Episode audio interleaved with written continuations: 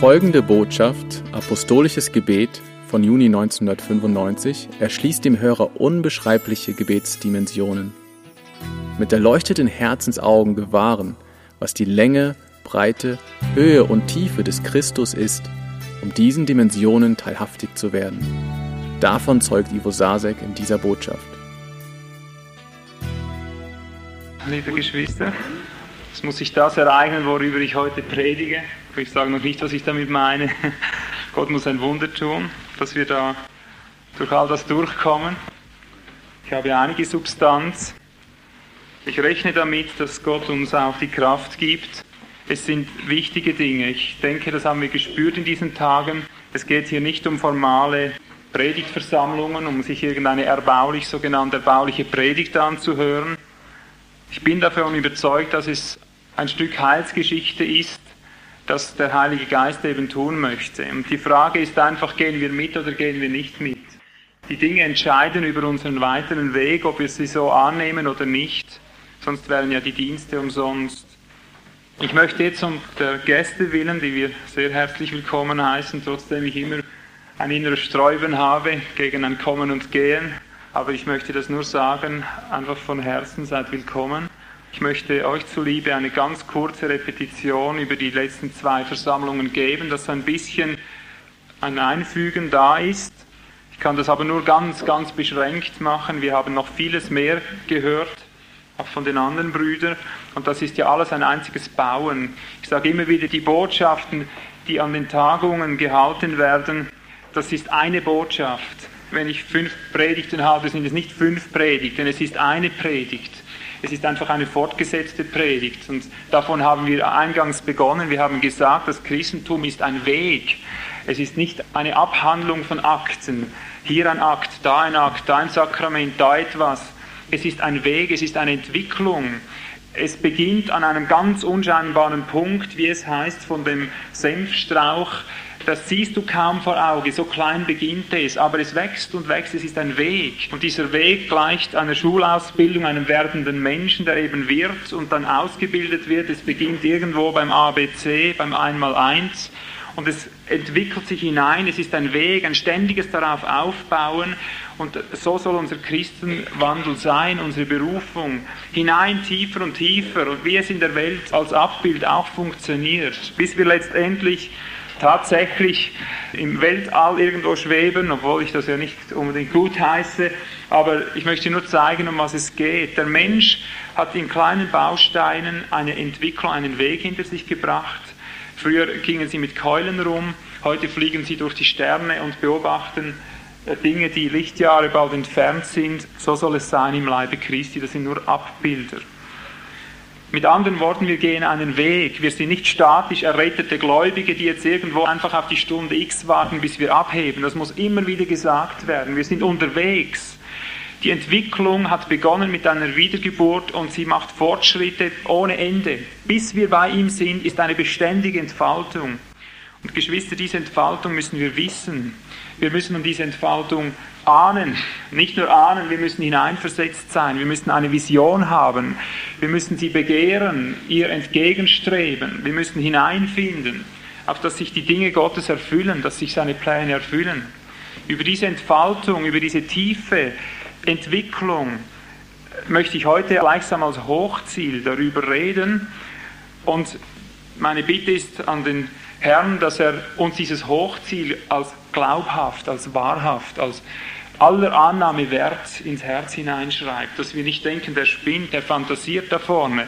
Ich werde aus der Schrift lehren heute. Spannt eure Zeltdecken weit, so heißt es in der Schrift, spannt eure Seile weit. Viel weiter, als du irgendeine Ahnung hast. Vielleicht hörst du heute zum ersten Mal, dass eine Entwicklung im Gange ist, und hast gar nichts gewusst davon, dann erschlägt es dich heute, das verspreche ich dir. Das kannst du kaum verkraften, wenn du die Dinge hörst. Vorausgesetzt, der Herr gibt Gnade, die auszusprechen. Es geht viel weiter, als wir eine Ahnung haben. Aber wir müssen da hineinkommen. Gott möchte mit der Gemeinde hineinkommen. Wir haben über Gemeinde geredet, ich glaube vorgestern. Und wir haben die Gemeinde versucht zu definieren. Wir reden nicht von Kirche, wenn wir Gemeinde sagen. Wir reden nicht von Institutionen, wie sie weltweit überall sind, in all den verschiedenen Denominationen, wie sie immer heißen mögen. Denominationen sind zum Beispiel Baptisten, Pfingster, Brüderverein oder Taufgesind, FWG und all diese Dinge. Wir reden nicht von diesen Strukturen, von diesen kirchlichen Strukturen, weder freikirchlich noch staatlich-kirchlich. Wir reden von anderen Dingen. Wenn wir von Gemeinde reden, stellen wir fest, die Gemeinde ist das ausgegossene Leben des Christus. Es ist Jesus live ausgegossen in seiner Herrlichkeit, in die verschiedensten Glieder, in all die Glieder, die ihm als Haupt unmittelbar anhängen und ihm gehorchen. Gemeinde ist nur das, was gleichzeitig durch mehrere den einen darstellt. Gleichzeitig, das ist die Betonung. Das mehrere kann sich von 2 an erstrecken, auf 1000, auf 10.000 spielt gar keine Rolle. Wo Christus nicht gleichzeitig durch verschiedenste Glieder hindurch sich manifestieren kann, durch den einen so, sei es nun durch Weisheit, sei es durch Rede der Erkenntnis oder was auch immer, er offenbart sich gleichzeitig durch viele. Ein wirklicher Gottesdienst, in dem Christus wohnt, eine wirkliche Gemeinde, wird nicht einen Prediger haben, der gleichsam die ganze Schau abzieht und die anderen gleichsam als Statisten da sind und auch noch irgendwo zuhören und dann das Ganze immer wieder mit nach Hause nehmen, ja rein, ja raus, bis sie tot sind. Christus hat seine Weisheit auf alle verteilt. Und was er mir gibt, ist nur immer ein Teil. Stückwerk ist nicht etwas Halbfertiges, etwas Krummes, Krankes. Es ist ein vollkommenes Teil, aber eben nur ein Teil. Und die anderen haben die Ergänzung. Und so muss das zusammenfließen und durch das Zusammenfließen, eines zündet das nächste an. Und so erleben wir es zu Hause. Ich habe gehört am Donnerstag, als wir hier auch etwas Feuersprühen Gottes hatten, war es zu Hause auch wieder so. Meine Frau hat gesagt, es war noch nie so wie an diesem Abend. Das hat nur so gerauscht. Einer begann, der andere macht die Fortsetzung. Da springen 3, 4 auf einmal auf und versuchen ans Mikrofon zu kommen, um die Fortsetzung zu bringen. Und dann muss einer auf den anderen warten, wie Paulus sagt. Der erste schweige, wenn der andere dazwischen kommt. Und dann stehst du fast Schlange und dann machst du nur zack, zack, zack, zack, zack. Einer beginnt, der andere setzt fort, plötzlich kommen Heilungen dazwischen oder was immer dann geschieht, du kannst nie sagen, wie es ist. Das ist Gemeinde. Ein lebendiges königliches Priestertum, durch alle, durch jedes einzelne Glied mitgetragen. Keine Statisten, kein totes Glied. So wahr es an unserem Leib kein totes Glied geben darf, so darf es im Leib Christi kein Passivglied geben. Gibt es nicht. Christus hat für alle einen Teil, aber es wird erst geweckt, wenn wir wissen, dass dieser Organismus, dieser lebendige Organismus die Gemeinde ist. Wir hängen zusammen, wir sterben miteinander, wir leben miteinander. Ich kann nicht losgelöst von der Gemeinde existieren. Es geht nicht. Ist Sünde da, geht alles runter. Sauerteig ist Herrlichkeit da, wird alles hochgehoben. Herrlichkeit. Wunderschön. Gemeinsames Leben, gemeinsames Sterben, gemeinsames Auferbaut werden, an einem Plan, in einem Weg hingebaut werden. Und dann haben wir uns im nächsten damit beschäftigt, ja, was sollen wir nun tun, ihr Brüder? Wir stellen fest, wir stehen daneben. Ich bin vielleicht in einer Kirche oder in gar keiner Kirche, ich bin da irgendwo allein. Wie komme ich da hinein? Ich bin überfordert, ich sehe nur noch Berge. Dann haben wir gesagt, Entspannung. Was sollen wir tun, ihr Brüder? Typisch Mensch. Immer etwas tun, immer etwas machen, immer etwas in der Hand haben. Ja, immer Konzept. Und die Konzepte werden heute bücherweise angeboten. Wie baut man Gemeinde? Punkt 1, 2, 3, 4. Du beginnst da, machst so und so und so. Und wenn das so und so, dann ein paar Älteste und dann Diakon und dann noch in Zungen reden und weiß ich nicht was alles. Und dann hast du Gemeinde. Nichts von dem. Einer ist würdig, heißt es. Das Lamm ist würdig zu öffnen, diese Siegel. So wie die Bibel ein verschlossenes Buch ist mit 7 Siegeln, so ist auch die Entstehung der Gemeinde gleichsam ein verschlossenes Buch mit 7 Siegeln. Er baut seine Gemeinde. Er führt seine Glieder als Haupt. Keines seiner Glieder, weder die Apostel noch die Propheten, die ja eingesetzt sind, um Gemeinde zu bauen. Weder Apostel noch Propheten noch sonst irgendeines der Glieder ist befähigt zu wissen, wie das geht. Wir wissen, wohin es führt. Wir kennen die Hochziele. Aber er sagt, ich will meine Gemeinde bauen. Und wir sind die lebendigen Opfer. Das heißt, diejenigen, die es nichts weiter vermögen, als sich auf den Altar bedingungslos zu legen, mit Händen und Füßen, mit Denken und allem und täglich, stündlich, minütlich bekennen, ich weiß nicht, wohin es geht, ich weiß den nächsten Schritt nicht. Wenn du nicht Weisheit gibst, ich weiß nicht, wohin. Und darum könnt ihr falsche Propheten, falsche Apostel daran erkennen, wenn sie kommen und sagen, ich weiß, wie es geht. Wenn einer ein Konzept in der Hand hat und sagt, ich weiß wie, kannst du ihm ins Gesicht sagen, du bist ein falscher Apostel, du bist ein falscher Prophet. Die Apostel sind einfach von Gott und die Propheten dazu gesetzt, einfach die ganze Herde zu führen. Sie haben einfach Vorrang, sie sind Vorrangige, aber sie sind nicht Wissende, Alleswissende in dem Sinn. Sie sind einfach, haben eine spezielle Antenne als Erstlinge, immer wieder herauszuspüren, was Gott will. Sie haben einen weiteren Blick, aber den müssen sie täglich bekommen. Sie können es nicht im Voraus sagen, denn Gott wirkt seine Gemeinde von der Ewigkeit her. Er sieht den Gesamtplan. Er hat eine ungeheure Übersicht über die Zeitalter. Er ist der El Olam, der Gott aller Zeitalter. Und er passt das Ganze von der Ewigkeit her zusammen. Ist jetzt ein schlechtes Wort gewesen. Er baut es zusammen von der Ewigkeit her. Wir können nicht wissen, was wann dran ist, bei aller Erkenntnis, um was es geht. Und wir haben diese zwei Bilder gesehen, die uns völlig die Finger wegnehmen vom Selbermachen im Reiche Gottes. Das eine Bild ist der wachsende Tempel, ein Haus, das wächst. Was willst du da tun? Was willst du da deine Finger hineinlegen? Das andere, ein Leib, ein Organismus, der gebaut wird. Was willst du da mit deinen Fingern? Du kannst kein Leben schaffen. Aber im ständigen Aufblick auf ihn, im minütlichen, unablässigen, glaubenden Aufblick, Herr, ich weiß nicht wie, beginnt der Geist Gottes, beginnt Jesus selbst sich auszugestalten und gibt kleine Schrittchen, dem gibt er diese Weisheit, dem diesen Aspekt und so kommen Schritte zusammen. So saßen wir heute als Brüder beisammen und haben beraten und haben hier schon kleine Anfänge gefunden. Es hat sich eines ans andere ergeben, da wird viel auch gekämpft und gerungen. Manchmal merkst du, jetzt bist du wieder neben außen und plötzlich bist du im Strom des Lebens wieder drin.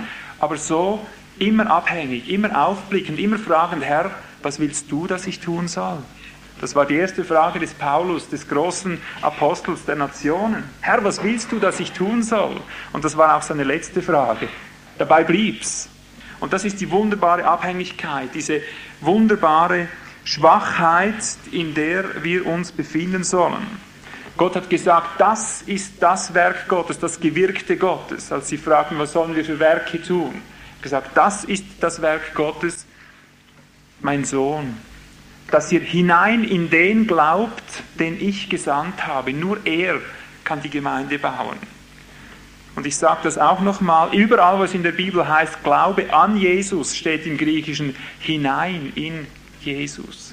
Das ist ein großer Unterschied. Er ist genauso groß, wie wenn du sagen würdest, Noah war an der Arche. Noah war in der Arche, er ging hinein in die Arche, das war seine Rettung.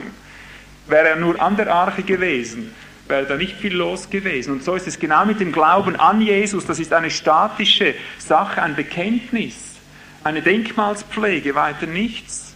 Unser Glaube ist ein Glaube hinein in Christus, hinein in sein Wesen, er in uns, wir in ihm. Gemeinde ist Christus in uns und durch uns, nicht nur Christus für uns. Die Christenheit begnügt sich mit Christus für uns, Christus für die Stadt, Christus für die Stadt, Christus für dich. Natürlich ist er für uns, aber das ist nur der Anfang.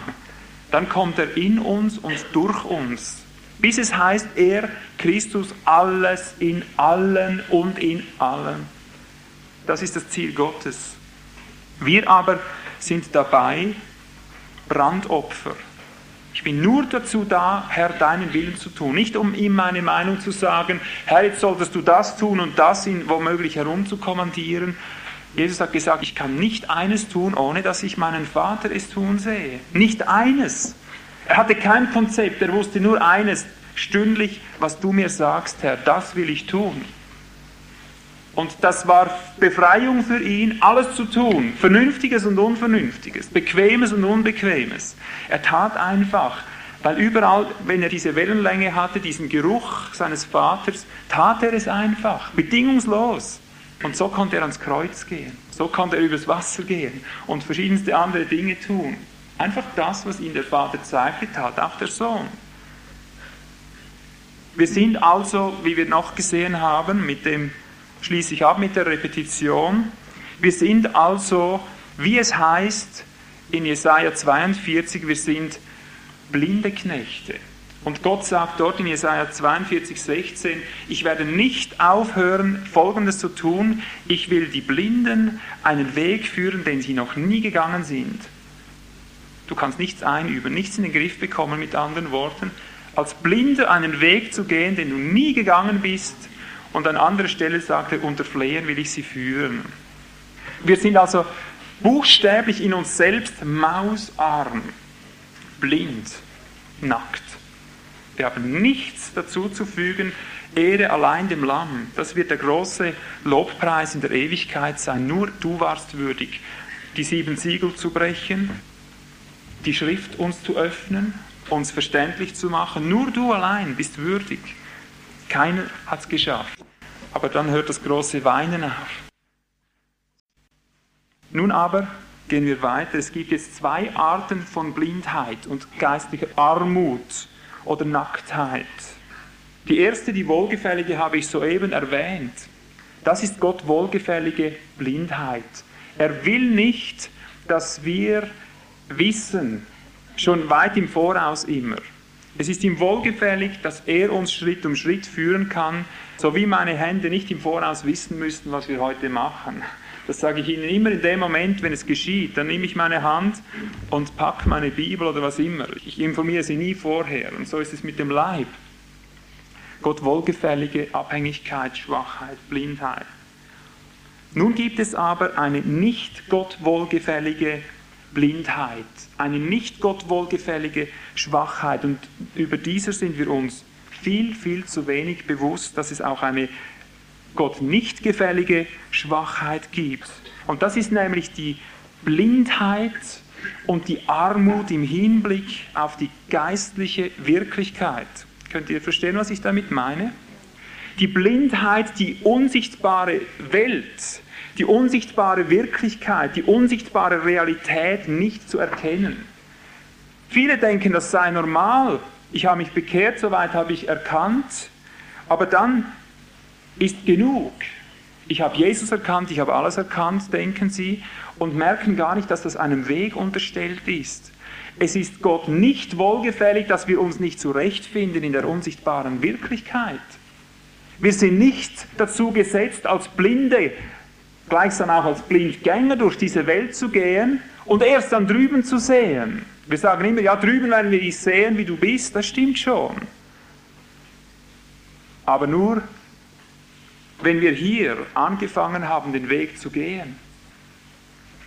Und darum sagt Jesus in Offenbarung 3, Vers 18, ganz entrüstet zu Laodicea, geh du hin und erwerbe dir Augensalbe, damit du siehst. Und was noch? Kleider, weiße Kleider, dass du nicht nackt bist. Und was noch? Gold im Feuer geläutert, damit du reich wirst, sagt er. Wissen wir, was dieser Reichtum ist, was er damit meint? Das Ziel, das er mit uns hat, ist, uns reich zu machen. Und zwar nicht erst im Himmel drüben. Darum sagt der Laodicea, das war ja eine Gemeinde, die hier existierte, erwerbe dir Gold jetzt. Augensalbe, dass du siehst, was siehst. Ihn erkennen. Die unsichtbare Welt erkennen, seinen Ratschluss erkennen, in die Tiefe hineinfinden, damit du reich wirst, nicht an Geld. Geschwister, so wird heute die Bibel ausgelegt. So ist das Wohlstandsevangelium unter anderem entstanden. Das ist fluchwürdig, sage ich. Wieso soll ich Jesus benutzen, um reich zu werden? Er hat gesagt, alles ist euer, ganz grundsätzlich. Alles ist euer, ihr aber seid Christus. Die Welt gehört euch, alles gehört euch, aber ihr gehört Christus. Also kann es nicht darum gehen, wenn es heißt, er wurde arm, damit wir reich würden, dass wir ein Wohlstandsevangelium daraus drehen und unsere Augen schön aufs Sichtbare fixieren. Nein, dieser Reichtum ist dazu da, dass wir im Unsichtbaren hineinfinden. Jesus hat gesagt, ich bin dazu gekommen, Johannes Kapitel 10, Vers 11 steht das, dass sie Leben haben und Leben im Überfluss. Das heißt, dass es nur so sprudelt. Und an anderer Stelle sagt er, wer an mich glaubt, so wie die Schrift sagt, aus dessen Leibe werden Ströme lebendigen Wassers ausfließen. Aber nur dort. Mit anderen Worten, sein Ziel ist es, Ströme auszulösen. Nicht nur ab und zu eine kleine Berührung mit der Unsichtbarkeit oder mit ihm irgendwo. Ab und zu ein Tropfen, ab und zu ein Schluck, gerade so recht zum Überleben. Zu wenig zu leben, zu wenig zum Sterben. Nicht so, Geschwister. Ich will, dass sie Überfluss haben. Gottes Ziel mit uns ist nicht Armut. Gottes Ziel mit uns ist Reichtum, Reichtum an Geist. Auch da wird die ganze Armut aus der Bergpredigt komplett falsch immer wieder abgeleitet, wo es heißt, selig sind die Armen im Geist, ja? Dann rechtfertigt man mit dieser Gott nicht wohlgefälligen Art, dass man arm ist im Sinn, ich vermag so nichts, Herr, und dieses Klagen und Jammern und blind bleiben. Das rechtfertigt man damit und sagt doch glückselig. Aber es geschieht nichts in diesem Leben. Das ist die nicht wohlgefällige Armut. Wenn er sagt, glückselig, die Armen sind im Geist, dann meint das diejenigen, die erkennen, dass sie aus sich selber nichts vermögen. So wie Paulus sagt oder wie Jesus sagt, ich kann nichts aus mir selber.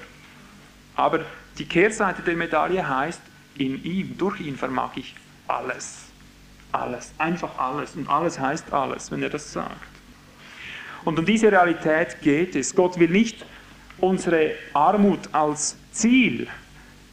Er braucht unsere Armut als Voraussetzung. Nun schlagen wir Johannes 9, Vers 39 auf.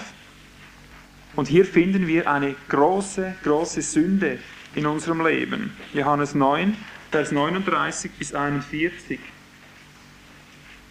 Jesus sprach, Johannes 9, 39, zum Gericht bin ich in diese Welt gekommen. Warum? Was will er richten? Damit die Nichtsehenden sehen und die Sehenden blind werden. Einige von den Pharisäern, die bei ihm waren, hörten dies und sprachen zu ihm, sind denn auch wir blind? Jesus sprach zu ihnen, wenn ihr blind wäret, so hättet ihr keine Sünde. Nun aber sagt ihr, wir sehen, daher bleibt eure Sünde. Sind denn auch wir blind? Hört ihr, was das heißt? Auch wir, auch wir? Wir sind doch Schriftgelehrte. Wir kennen doch das Wort. Die anderen da, die sehen doch nicht. Sind denn auch wir blind? Jesus sagt, ich bin dazu gekommen, dass die Nichtsehenden sehend werden. Das ist der Überfluss, den er uns geben will. Er möchte uns zu Sehenden machen. Da redet er aber nicht von den Blinden, denen er damals die Augen geöffnet hat. Den leiblich Blinden, das waren nur Vorschatten. Merken wir uns das gut. Es gibt nichts in der geistlichen Wirklichkeit, was nicht vorgeschattet wurde in der leiblichen Wirklichkeit, in der sichtbaren Wirklichkeit. Alles, was Israel widerfuhr, ist uns, der Gemeinde, zum Vorbild geschehen, auf die das Ende der Zeit gekommen ist, die in der unsichtbaren Wirklichkeit leben. Und so sind die Heilungen, die Augen, die geöffnet wurden, sind nur Typusse für wirklich geöffnete Augen. Dasselbe mit den tauben Ohren, die aufgegangen sind. Das waren nur Vorschatten dessen, was nachher Wirklichkeit sein soll. Denn unser Leib ist nur ein Vorschatten, unser Körper hier. Das Wirkliche, der wirkliche Körper, das Bleibende ist das Unsichtbare. Und so sind die Lahmen, die gingen, Vorschatten auf das, was Jesus bringen will an Reichtum, dass wir uns bewegen sollen, dass wir uns ausdrücken können, dass wir Zungen bekommen, um zu sprechen geistlich, dass wir geistlich sehend werden, dass wir geistlich hörend werden, geistlich aktiv werden. Aber nicht nur, dass wir so herumtanzen können wie kleine Kinder. Er will seine Gemeinde hineinbringen ich möchte fast sagen, in eine Art Vorausauferstehung, vor der Auferstehung drüben, wenn wir unseren Auferstehungsleib bekommen. Und hat nicht Paulus immer wieder davon geredet, oh, herzlichen Dank, jetzt habe ich zwei. Überfluss. Hat nicht Paulus immer wieder davon geredet, ich möchte mehr und mehr seinem Tod gleichgestaltet werden, um seinem Auferstehungsleben mitteilhaftig zu werden?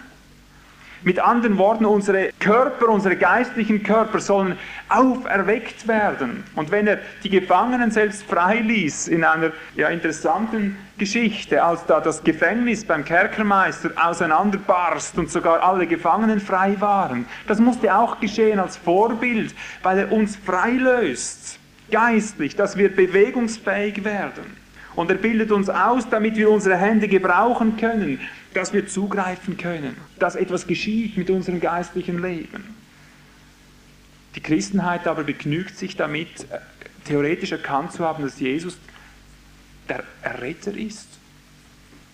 Und damit schläft man ein und wartet auf das ewige Heil und merkt gar nicht, dass diese Dinge die Nachfolge sind, die Konsequenz des Einbruches des Geistes. Wir behaupten, wir sehen.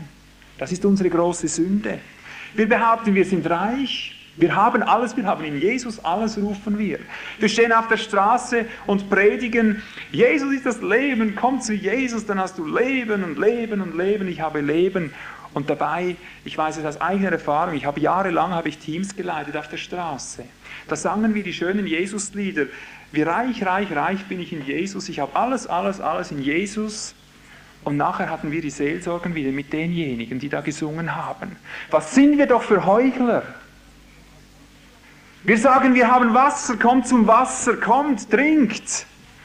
Und dann scheinen alle, man gibt leere Gefäße, weißt du? Und schmeckt's? Ja, schmeckt gut, gell? Dabei haben sie gar nichts, es ist gar nichts drin.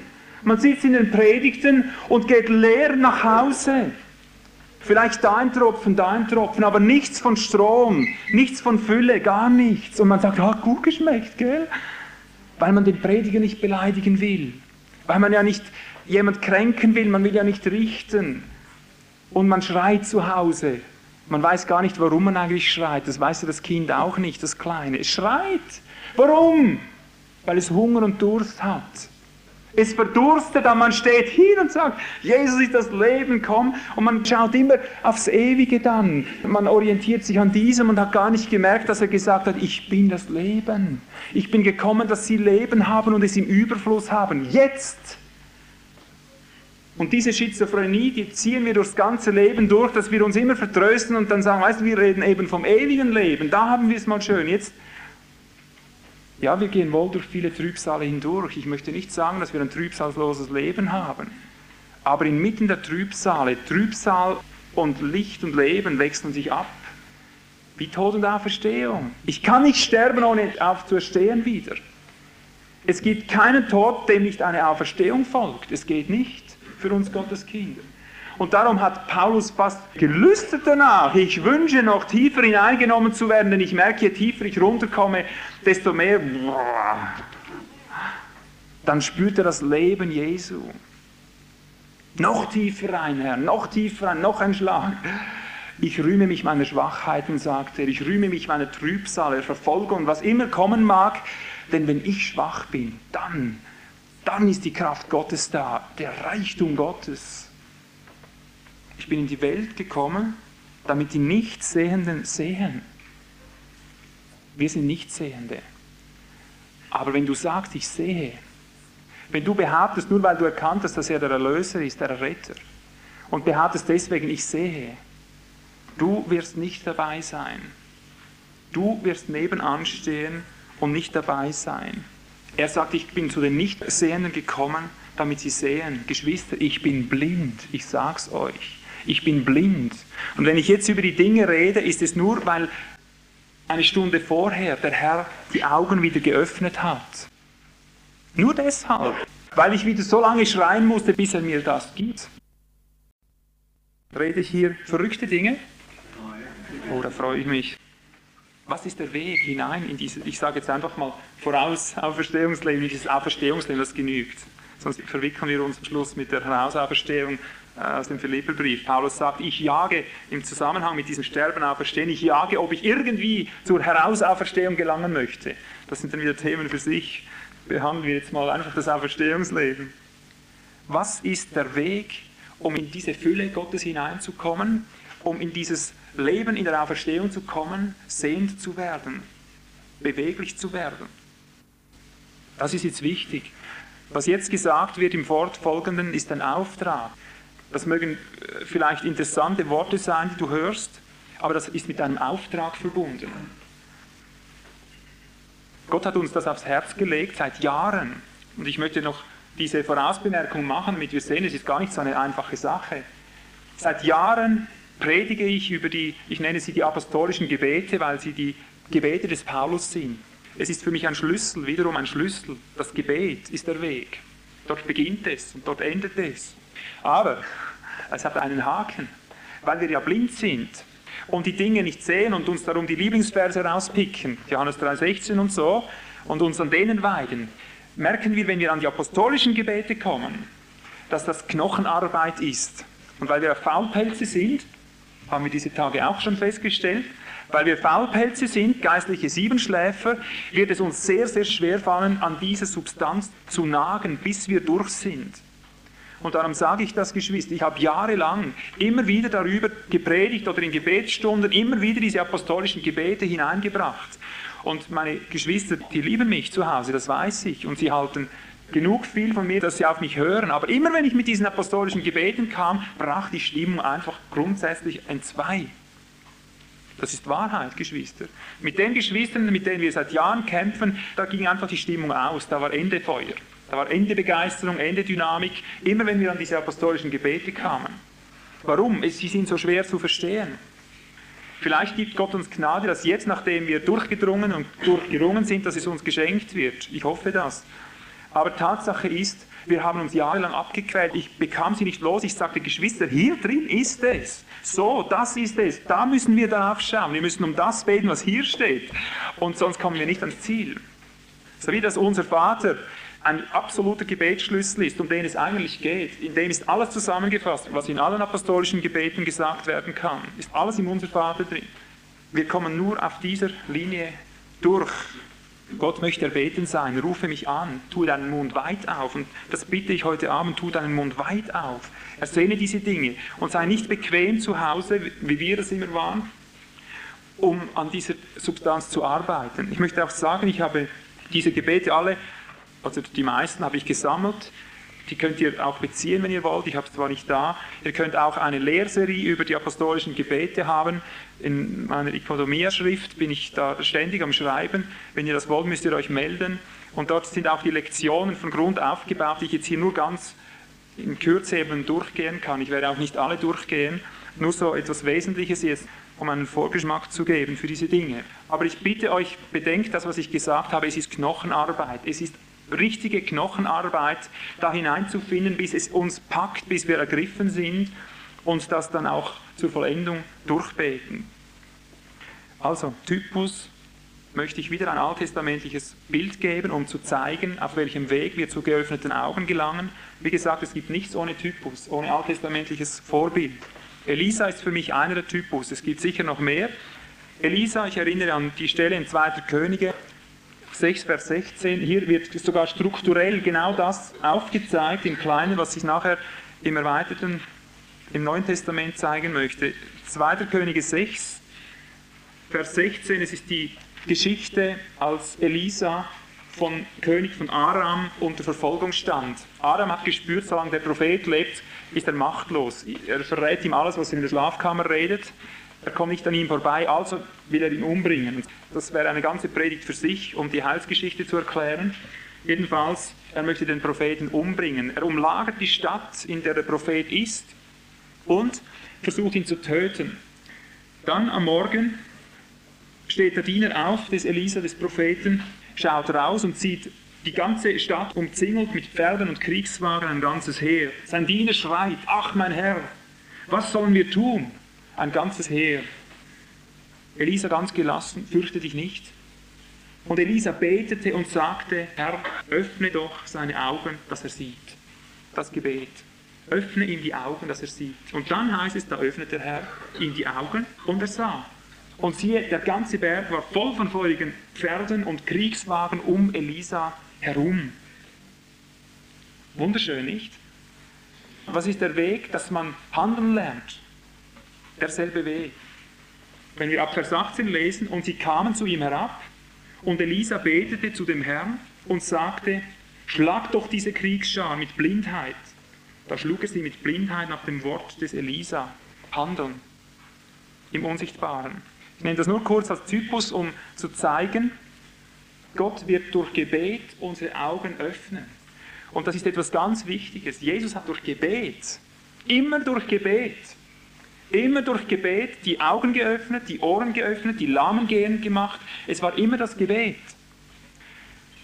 Unser Fehler, wir beten immer für die Welt. Ich sage nicht, dass das falsch ist, für die Welt zu beten. Aber prüfe einmal selber, in welche Richtung entwickeln sich sämtliche Erweckungsgebete in unseren Kirchen hin und her. Man erwartet immer, dass Gott ihnen die Augen öffnet. Es ist aber umgekehrt. Es ist umgekehrt. Wir müssen lernen zu erkennen, ich bin der Blinde.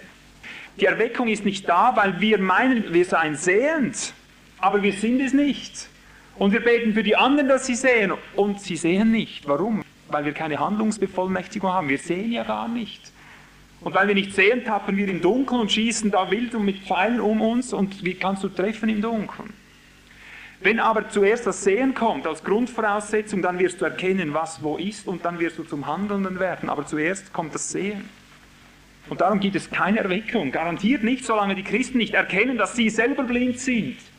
Und das ständige Buße tun über irgendeine Art Sünde, jeder ist irgendwie sündig, das führt nirgends hin. Wir müssen erkennen, wir sind blind, blind, blind und nochmals blind. Wir sehen nichts und wir sind nicht fähig, die Dinge zu packen, die im unsichtbaren Bereich liegen. Und diese Armut, bevor wir die nicht erkannt haben, kann gar nichts geschehen. Es ist aber erstaunlich, wir beten, wie gesagt, erst seit einigen Jahren darum, aber seit wir jetzt, ich sage mal, seit einigen Monaten hat das angefangen, dass plötzlich eines nach dem anderen ergriffen wurde. Plötzlich hat Gott das erhört. Plötzlich sehen alle dasselbe und es geht immer weiter.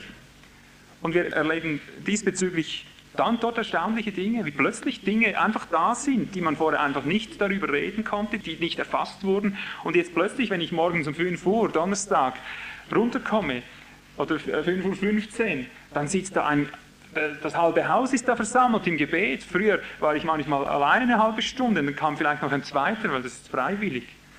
Und plötzlich sitzen die da und ich denke, ich höre nicht recht. Ein apostolisches Gebet nach dem anderen, die schlagen in die Kerben.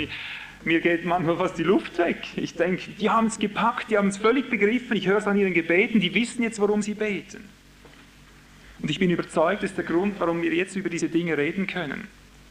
Jetzt kann ich über die Dinge reden, vorher konnte ich nicht reden, weil dort beginnt bei uns das apostolische Gebet, dass wir beten, dass wir als Diener überhaupt den Mund öffnen können, um die Dinge auszusprechen, die Geheimnisse des Christus. Nun aber gehen wir nach Epheser 1. Und jetzt werden wir sehen, dass sich das bestätigt, was wir als Weg entdeckt haben. Der alttestamentliche Vorschatten, der Typus Elisa, der betet um geöffnete Augen, betet um Handlungsbevollmächtigung. Wir finden es genauso im Neuen Testament. Wir finden es zuerst im Übergang bei Jesus selbst und jetzt bei dem Apostel Paulus. Ich beginne Epheser 1, 15 bis 19 zuerst einmal. Epheser 1, 15 bis 19. Achtet jetzt gut, was er betet. Ich kann das nur betonen. Paulus macht hier nicht nur einfach fromme Worte. Jedes Wort genauso gemeint, wie es ist. Wenn wir es nicht wortwörtlich glaubend annehmen können, sehe ich keine Chance, da hineinzufinden. Um was betet er? Apostelgeschichte 1, ab Vers 15. Deshalb höre auch ich, nachdem ich von eurem Glauben an den Herrn Jesus und von eurer Liebe zu allen Heiligen gehört habe, nicht auf. Ein Weg. Seht ihr es? Ich höre nicht auf. Für euch zu danken und ich gedenke eurer in meinen Gebeten, dass der Gott unseres Herrn Jesus Christus, der Vater der Herrlichkeit, euch gebe. Was will er ihnen geben? Den Geist der Weisheit und der Offenbarung in der Erkenntnis seiner selbst, dass sie ihn erkennen, ihn sehen. Er erleuchte die Augen eures Herzens, er tue eure Augen auf, damit ihr wisst, was die Hoffnung seiner Berufung ist. Mal bis hierher. Kommt ihr alle mit? Er betet um geöffnete Augen, dass sie wissen, nicht nur erahnen, so schwach irgendwo, dass ihr wisst, was die Hoffnung eurer Berufung ist. Die Hoffnung unserer Berufung, da könnte ich eine Stunde darüber reden, ich überspringe das. Wir haben diese Tage schon gehört von diesen Hochzielen, wo es bis hineingeht, dass die ganze Schöpfung seufzt auf die Offenbarung der Söhne Gottes und noch vieles mehr. Jetzt betet er aber um noch mehr geöffnete Augen. Ein zweiter Aspekt, was er unbedingt will als Voraussetzung. Er erleuchtet die Augen eures Herzens, dass ihr wisst, was der Reichtum der Herrlichkeit seines Erbes in den Heiligen ist. Und damit ihr wisst, was die überschwängliche Größe, und nicht genügsam zu sein, bevor nicht diese Dinge geschehen, genauso wie sie hier gesagt sind. Das ist praktisches Leibwerden, praktisches Hineinkommen in die Fülle des Mannesalters, des Christus. Und da hängen die ganzen Gaben und alles, was irgend mit zusammenhängt, dient diesem Zweck, da hineinzufinden, von den Dingen, von denen wir heute Abend reden. Also brauchen wir dieses Hochziel, um zu wissen, in was wir hinein uns entwickeln müssen. Und seht ihr, nachdem er betet, um geöffnete Herzensaugen zu wissen, über Berufung Bescheid zu wissen, wozu wir eigentlich errettet sind, wohin das ganze Schiff führt. Und nachdem er gebetet hat, dass wir den Reichtum der Herrlichkeit dieses Erbes erkennen sollen, geht er noch weiter und sagt, dass ihr wisst, mit geöffneten Augen wisst, was die überschwängliche Größe seiner Kraft ist, die an uns wirksam ist. Die brauchen wir, Geschwister. Ich habe das da und dort erlebt, dass ich plötzlich im Geist die Wucht Gottes schmeckte. Natürlich nicht die volle, da wäre ich nicht mehr hier. Du, da schauderst dich durch den ganzen Leib, da meinst du, ein ganzer Berg rüttelt und schüttelt. Wenn du das Tosen Gottes spürst und plötzlich spürst, er ist der Gott der Sonnenaufgänge. Du fühlst dich im Nebel und plötzlich spürst du, er ist wie die Sonne, die bläst den Nebel nur so weg. Die ist unbegrenzte Macht, unbegrenzte Kraft. Da beginnst du zu leben. Da beginnst du zu hoffen. Plötzlich merkst du, dem ist ja gar nichts unmöglich. Und wenn wir nicht diese geistlichen Augen haben, das zu sehen, dann werden wir nie so handeln können wie Elisa. Das ist die Voraussetzung. Ich muss angesichts meiner Probleme, meiner Feinde sehen, wer dahinter steckt. Ich muss den Berg dahinter sehen, nicht nur immer den Berg der Feinde. Ich muss sehen, dass der Berg dahinten, über dem Berg, alles voller feuriger Rosse ist. Ich muss es sehen und dann kann ich handeln, vorher nicht. Sonst bin ich immer wie ein kriechender Wurm, der schreit und jammert und im Staub liegt wie Mose. Und wir haben ja recht, wir vermögen ja nichts. Auch wenn wir vorher noch große Töne gemacht haben, wir liegen halt gleich da. Und das sagt uns die göttliche Antwort. Was schreist du hier vor mir?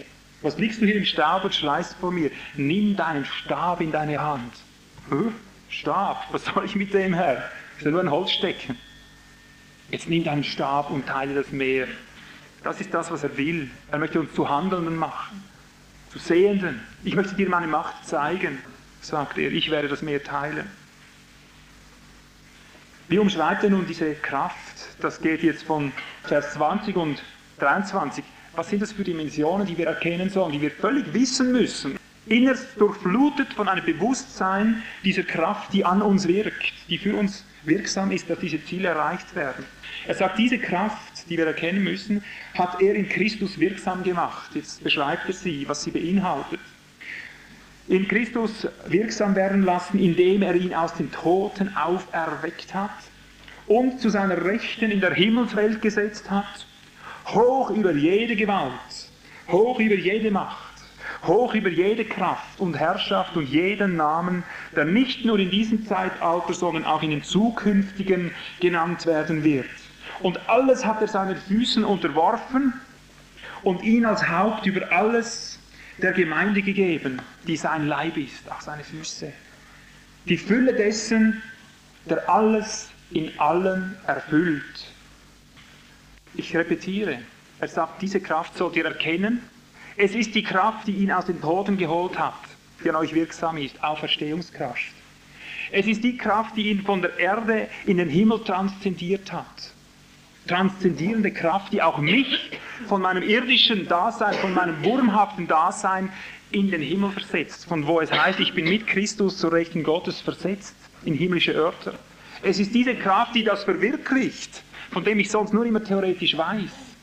Und es ist diese Kraft, die über jeder Macht, über jedem Namen, grundsätzlich über jedem, was irgend genannt werden kann, was auf uns zukommt, was uns widerlich im Wege steht, grundsätzlich über allem erhaben. Es gibt nie irgendeinen Widerstand, irgendetwas, bei dem wir überlegen müssen, ist diese Kraft nicht wirksam.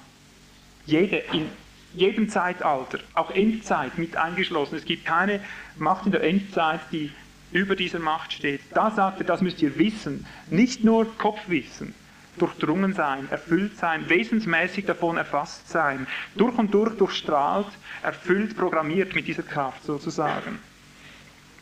Und er sagt Folgendes, an uns, den Glaubenden, sagt er, damit er euch, nicht nur den Einzelnen, wir gemeinsam, bis wir ihn gemeinsam erkennen, gemeinsam hineinfinden in diese Berufung.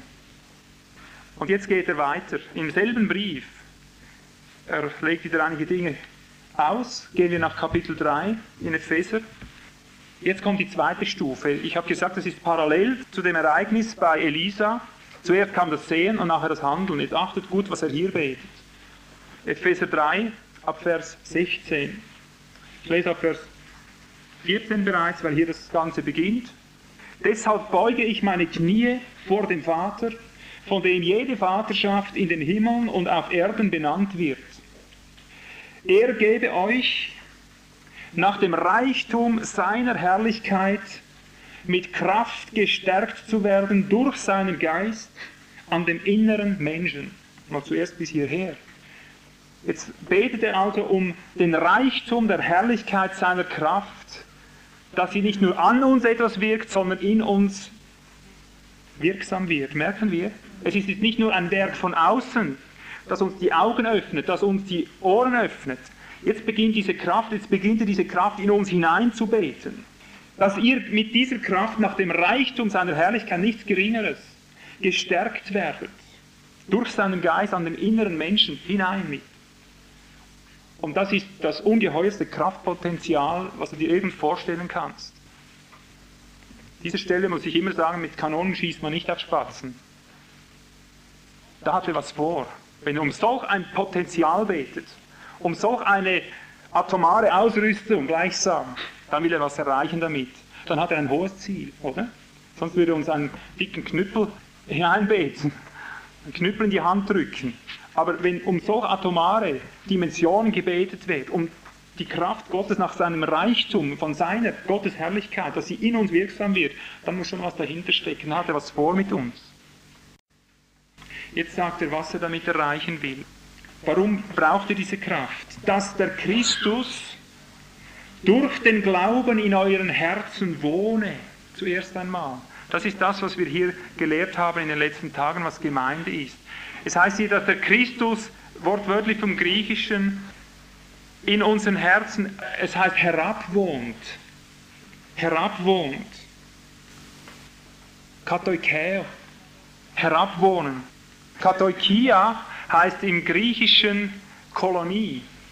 Und das zeigt, um was es geht. Es ist ein Kolonialisieren. Es ist ein vom Himmel her gelebt werden. Durch die Auferstehungskraft Jesu vom Himmel her gelebt werden. Das teuflische Abbild davon ist die Besessenheit. Da kommt der Teufel in den Menschen. Durch seine Kraft, durch seine nachgeahmte Auferstehungskraft. Ja. Aber das hat er dem Herrn abgeguckt. Er ist ein Nachahmer in jeder Beziehung. Er kann gar nichts anderes. Aber das ist die wirkliche, ich sage es, die heilige Besessenheit. Ich hatte schon den Mut zu sagen, Herr, ich möchte förmlich von dir besessen sein, nach Strich und Faden, ohne dass dieses Wort jetzt falsch verstanden werden soll. Aber das ist es. Die göttliche Kraft soll wirksam werden, dass Christus in unseren Herzen herabwohnt, vom Himmel her durch seine Auferstehungskraft. Und dann weiter, das sind jetzt diese Stufen, die wir eingangs der Tagen, als ich kam, die erklärt haben. Und dass wir in Liebe gewurzelt und gegründet werden. Ah, jetzt verstehe ich schon mehr. Da braucht es tatsächlich seine ganze Fülle, bis ich mal in Liebe gewurzelt und gegründet bin. Ich liebloser Kerl. Vielleicht mache ich alles fertig. Vielleicht bin ich einfach nur für mich da. Es braucht die Fülle der Kraft Gottes, um zu lieben. Die habe ich nicht in mir. Ich schaue auf und erwarte sie. Ich erwarte sie, dass sie kommt, dass sie da ist. Ich rechne damit, sie ist mir gegeben, heißt es. Sie muss zur Auswirkung kommen. Er sagt, sie kommt. Du musst sie aber erwarten. Du musst sie leben. Du musst rechnen, dass sie da ist. Sie ausstrecken danach und lieben. Es gäbe hier überall viel mehr zu sagen. In der Schrift habe ich mehr geschrieben darüber. Ich gehe weiter. Er geht noch weiter und dann sagt er, damit, jetzt hört gut zu, jetzt geht es langsam in ein Finale hinein, damit ihr imstande seid, mit allen Heiligen zusammen völlig zu erfassen, was die Breite und Länge und Höhe und Tiefe ist. Mal bis hierher wieder. Achtet gut, er sagt, Ziel dieser gewaltigen Kraft soll sein, damit wir, nachdem Christus in uns beweglich geworden ist, dass wir mit allen Heiligen zusammen, nicht mit allen Gläubigen, mit allen Heiligen. Verwerft diese Lehre, die sagt, wir sind alle Heilige. Wir sind wohl alle geheiligt, durch ihn stellvertretend, zu Gerechten gemacht. Aber heilig ist bei Gott etwas Konkretes. Heilig werden. Seid heilig, denn ich bin heilig. Das hat konkrete Formen. Aber steht ihr, wenn ich lebe wie ein Schwein, fressend und saufend und hurend, dann nennt mich Gott nicht einen Heiligen, selbst wenn ich stellvertretend geheiligt bin. Es gibt auch wirklich einen heiligen Wandel in der Kraft der Auferstehung. Wenn es die nicht gibt, dann weiß ich nichts von einem Erlöser. Wenn sein Blut nur reicht, mir meine Sünden zu vergeben, immer wieder vergeben und drüber schmieren, bin ich ein verlorener Mensch. Dann kenne ich nichts von der Kraft Gottes. Ich, Geschwister, möchte daran festhalten, dass das Blut Jesu mächtig genug ist, mit meiner Sünde jetzt und heute fertig zu werden. Und damit rede ich jetzt nicht einem Perfektionismus das Wort. Von einem, ich kann nicht mehr sündigen. Ich bin, ja, Geschwister. Und ob wir sündigen können, das lernt der bald kennen, der das behauptet. Wenn es nicht durch Gnade geschieht, geschieht es nicht, aber es geschieht. Wenn ich glaubend aufblicke und es erwarte, und zwar von Gebiet zu Gebiet, und nichts ist mir dazu gering. Also er sagt, mit allen Heiligen zusammen, jetzt kommt die Gemeinde, jetzt kommt der Organismus. Jetzt sollen wir dahin kommen, dass wir gemeinsam mit allen Heiligen zusammen völlig erfassen, was die Breite, Länge, Höhe und Tiefe ist. Und jetzt achtet, was hier im Griechischen wieder steht. Dieses völlig Erfassen ist jetzt nicht eine Repetition von Epheser 1, wo es darum geht, völlig zu sehen. Dieses Wort im Griechischen heißt nun Hauptwort kata lambano. Und was heißt das? Kata heißt immer von oben nach unten herab. Kata. Lambano heißt herunterholen. Holen, nicht nur sehen, nicht nur völlig erfassen und begreifen. Jetzt wird es praktisch. Jetzt ist es der Akt, in Akt 2 bei Elisa. Jetzt holt er was runter. Herr, schlage sie mit Blindheit zum Beispiel. Oder? Es heißt noch mehr. Ich habe diesen Begriff lange nachstudiert. Mit dem Griechisch-Lexikon bin ich dahinter. Und da findest du so eine Fülle von Inhalt, was dieses kata lambano bedeutet. Es heißt von oben nach unten in Besitz nehmen, von oben nach unten einnehmen, von oben nach unten besetzen, von oben nach unten erbeuten ist der Inbegriff. Von oben nach unten erobern, kata lambano, von oben nach unten fangen, von oben nach unten sich bemächtigen. Hören wir das? Mit allen Heiligen gemeinsam. Von oben nach unten bemächtigen. Und zwar völlig die ganze Breite, Länge, Höhe und Tiefe. Jetzt müssen wir uns damit auseinandersetzen. Um was geht es jetzt hier? Früher habe ich immer gedacht, ja, ich muss da die Liebe irgendwo erkennen. Die ganze Fülle seiner Liebe irgendwo. Und dann habe ich gemerkt, nein, das kommt nachher noch gesondert. Ich zeige das nur kurz vorher und versuche das irgendwo ineinander gewoben zu zeigen. Nachdem er sagt, wir sollen hineinversetzt werden und völlig herunterholen, was da die Fülle, Breite und so weiter ist, sagt er, und zu erkennen, die Erkenntnis übersteigende Liebe des Christus. Also es ist ein separates Thema. Wenn er also hier davon redet, dass wir als Heilige gemeinsam völlig herunterholen sollen, dann redet er von der Fülle unserer Erlösung. Von der Fülle der Erlösung, die Christus geschaffen hat. Von der ganzen Breite, von der ganzen Dimension der Breite, in der Gott die Herrschaft hat. Er redet von unserer ganzen Fülle der Erlösung, wie wir auch nach Geist, nach Seele, nach Leib Erlöste sind. Dass wir da lernen herunterzuholen. Ich kann jetzt die einzelnen Dinge gar nicht groß auslegen, um der Zeit willen. Aber es ist klar, dass Gott uns nicht nur unseren Geist gerettet hat für den jüngsten Tag. Es ist klar, wie wir es vorher schon angesprochen haben, dass auch unsere Seele errettet wird. Und das ist der Prozess jetzt. Unser Denken muss errettet werden. Unser schiefliegendes Denken. Unser Fühlen. Das ist doch der Seelenbereich. Unsere ganze Gefühls- und Empfindungswelt muss errettet werden, erlöst werden. Unsere ganze Willenswelt muss erlöst werden. Das ist der Prozess jetzt, was unsere Erlösung betrifft. Und gleichsam als Abschluss wird auch unser Leib noch erlöst. Zuerst unser Geist, bei der Annahme, dann unsere Seele während unserem Leben, dass es ausgetauscht wird durch Geist und nachher der neue Leib. Aber das ist nur etwas davon. Das ist nur ein kleiner Teil unserer Erlösung, in die er uns hineinführt. Aber ich möchte jetzt doch noch diese Feststellung machen, wozu diese Kraft, nochmals, wozu diese ganze Kraftausrüstung, nur damit wir erlöst werden, dreht wieder nur um uns. Oh nein, das ist nur ein Aspekt. Nach der Sündenvergebung, mit der es angefangen hat, geht es weiter. Darum sagt der Apostel in Hebräer 6, wir wollen nun die Anfangslehre von Christus verlassen. Was verlassen? Muss doch dabei bleiben. Ja, natürlich bleiben wir dabei, es ist ein Weg, alles setzt sich fort. Aber er sagt, wir müssen weiter, kommt weiter. Nicht wieder Handauflegung, Totenauferstehung und jüngstes Gericht und Errettung und. Wir müssen weiter, kommt. Es gibt ein Heiligtum, sagt er nachher. Es gibt eine Erlösung. Aber das ist nur ein Teil, das ist wieder nur das, was um uns dreht, was wunderbarerweise mit drin ist in dieser Erlösung. Die Gemeinde hat aber einen größeren Auftrag, als nur sich durchzubringen. Wozu diese Kraft? Ich möchte es nochmals sagen, damit sie ja nicht falsch verstanden wird. Denn diese Dinge sind auch wieder Dinge, die vom Teufel längst entdeckt sind und durch seine satanischen Diener inspiriert nachgemacht werden. Es wird heute garantiert viel über das gepredigt von anderen Kanzeln her, die ganz etwas anderes beabsichtigen, die das in Eigenregie haben möchten. Darum sage ich das bewusst, wer dieses Wort mit unbeschnittenen Ohren hört, nicht als Brandopfer ausgeliefert, wie wir es gezeigt haben, das ist der größte Randal im Reiche Gottes. Das ist ein verlorener Sohn, in Tat und Wahrheit, der mit den Gütern Gottes durchbrennt und alles verschleudert, bis er vor den Schweinen landet. Aber dort wird er mit Gewissheit landen. Wir brauchen diese Kraft zur Durchsetzung der Ziele Gottes. Wir brauchen diese Kraft zur Durchsetzung seiner Pläne. Und nichts Geringeres als diese Kraft ist notwendig, um uns wirklich hineinzubringen. Auferstehungsleben jetzt, in der ganzen Breite.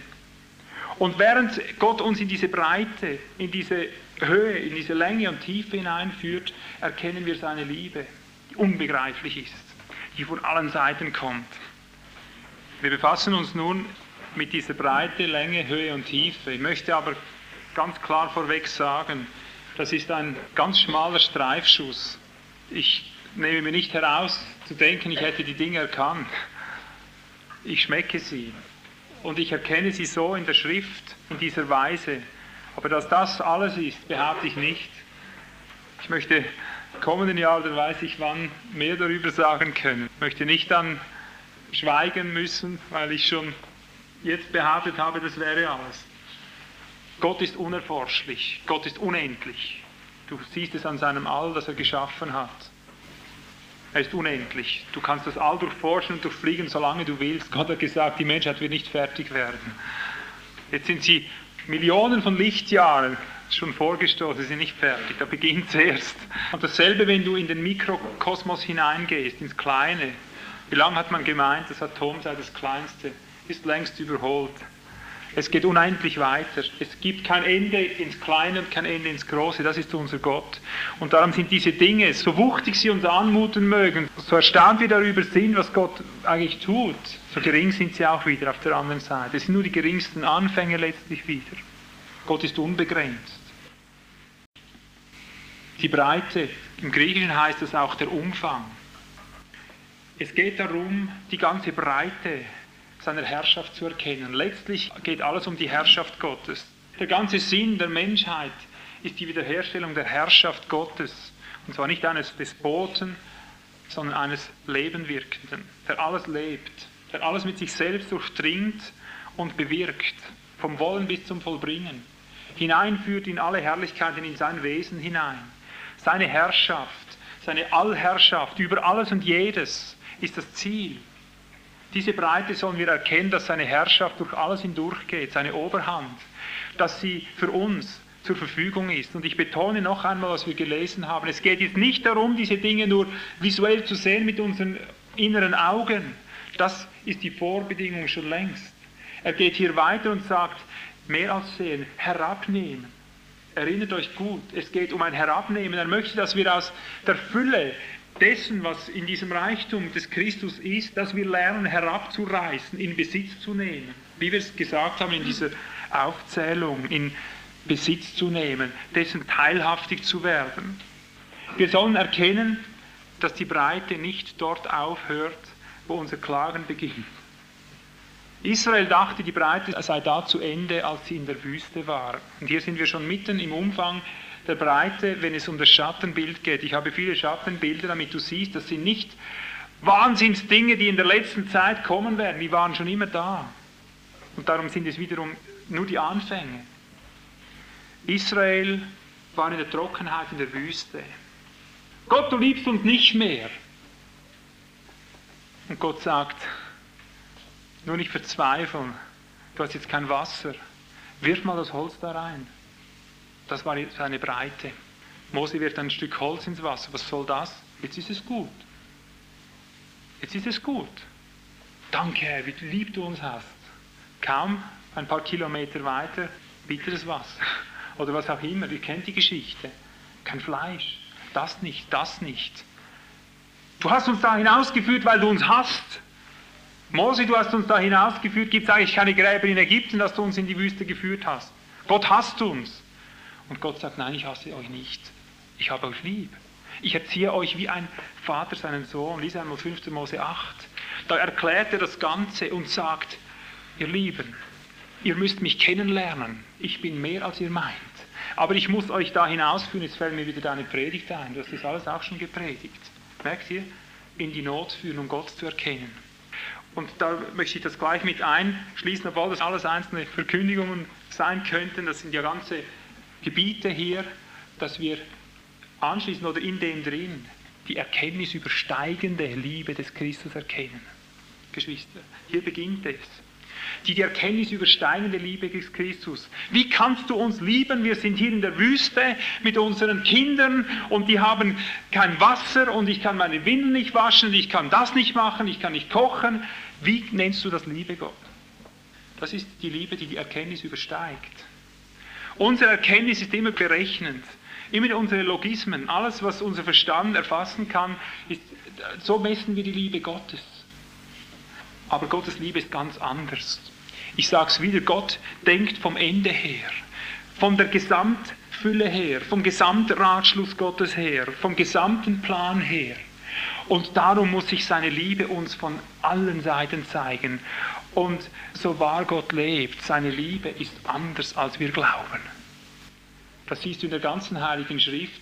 Die Liebe Gottes hat nichts und wieder nichts mit diesem einseitigen Verständnis von ständigem Verschontwerden und all diesen Dingen zu tun.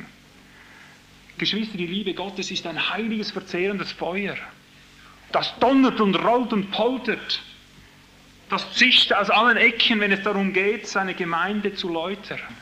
Diese Liebe offenbart sich plötzlich als Feuerflammenjachs, wie es in Hohelied 8, Vers 6 heißt. Plötzlich kommt sie stärker als der Tod und bringt uns in Verhältnisse hinein, die uns Wind und Weh machen. Damit das hervorkommt, dass wir ihn tiefer erkennen. Wir haben keine Ahnung von der Liebe Gottes. Es ist reinster Ausguss der Liebe Gottes, wenn er uns diese schwierigen Menschen vor Augen stellt. Wenn er uns in diese mühsamen Situationen hineinbringt. Du kannst mir nichts nennen, dass du zuletzt nicht in Ewigkeit anbeten wirst und sagen, singen wirst die Liebe, die Liebe, die Liebe. Weil du es dann vom Ende her siehst, nicht vom Anfang. Da hinein möchte er uns führen und wir werden diese Liebe nur erkennen, wenn wir in dieser Breite lernen herabzunehmen.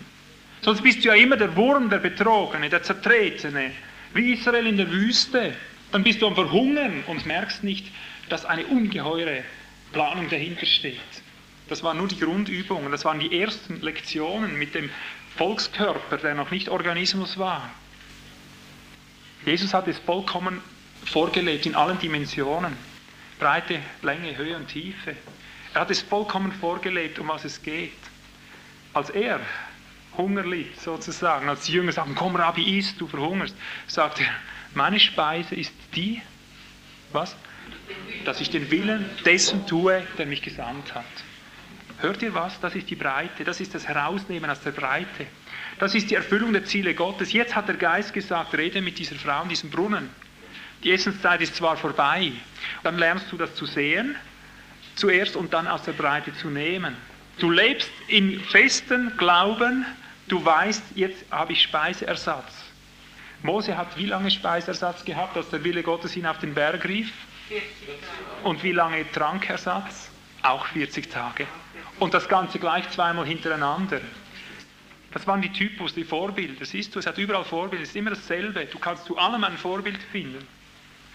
Das müssen wir lernen einzusetzen, aus der ganzen Breite zu schöpfen. Sonst werden wir wie die elenden Würmer ständig wie Israel bei jedem Hindernis immer sofort wieder denken, jetzt bin ich am Ende. Gott möchte mit jeder Grenze zeigen, ich stehe darüber. Ich stehe darüber. Das heißt nicht, dass wir vernunftlos leben müssen, aber es begeben sich einfach Dinge, immer wieder Dinge, die einfach anders kommen, als man will. Bruder Daniel hat mir erzählt, letzthin stand er da und plötzlich schauen die Geschwister in der Gemeinde an und das war das Zeichen, dass er aufstehen soll zum Predigen. Er wusste nicht, dass er dran war. Das ist für mich ein aus der Breite Schöpfen. Da hört die Herrschaft Gottes nicht auf. Dann steht er auf, stellt sich hin und sagt, jetzt Herr, bist du dran. Und dann kommst. Und er predigt, als hätte er Stunden vorbereitet.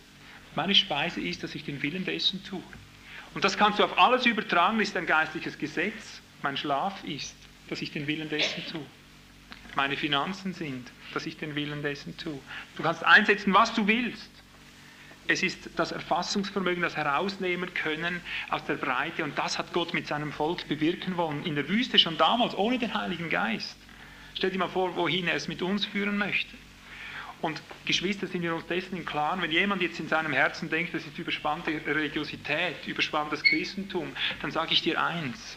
Gott hat sein ganzes Volk ausgerottet, weil es diesen Schattendienst nicht vollzogen hat. Weil es nicht die Freimütigkeit gehabt hat, in herrlichster Ehrerbietung zu sagen, Herr, jetzt ist eine nächste Gelegenheit, jetzt erleben wir dich neu. Weil sie nur gemurrt haben. Und denkt dran, sie waren immer in Lebensgefahr, immer in existenzieller Gefahr. Weil sie gemurrt haben und Gott nicht die Ehre gegeben haben, hat Gott sie allesamt ausgerottet. So steht es geschrieben.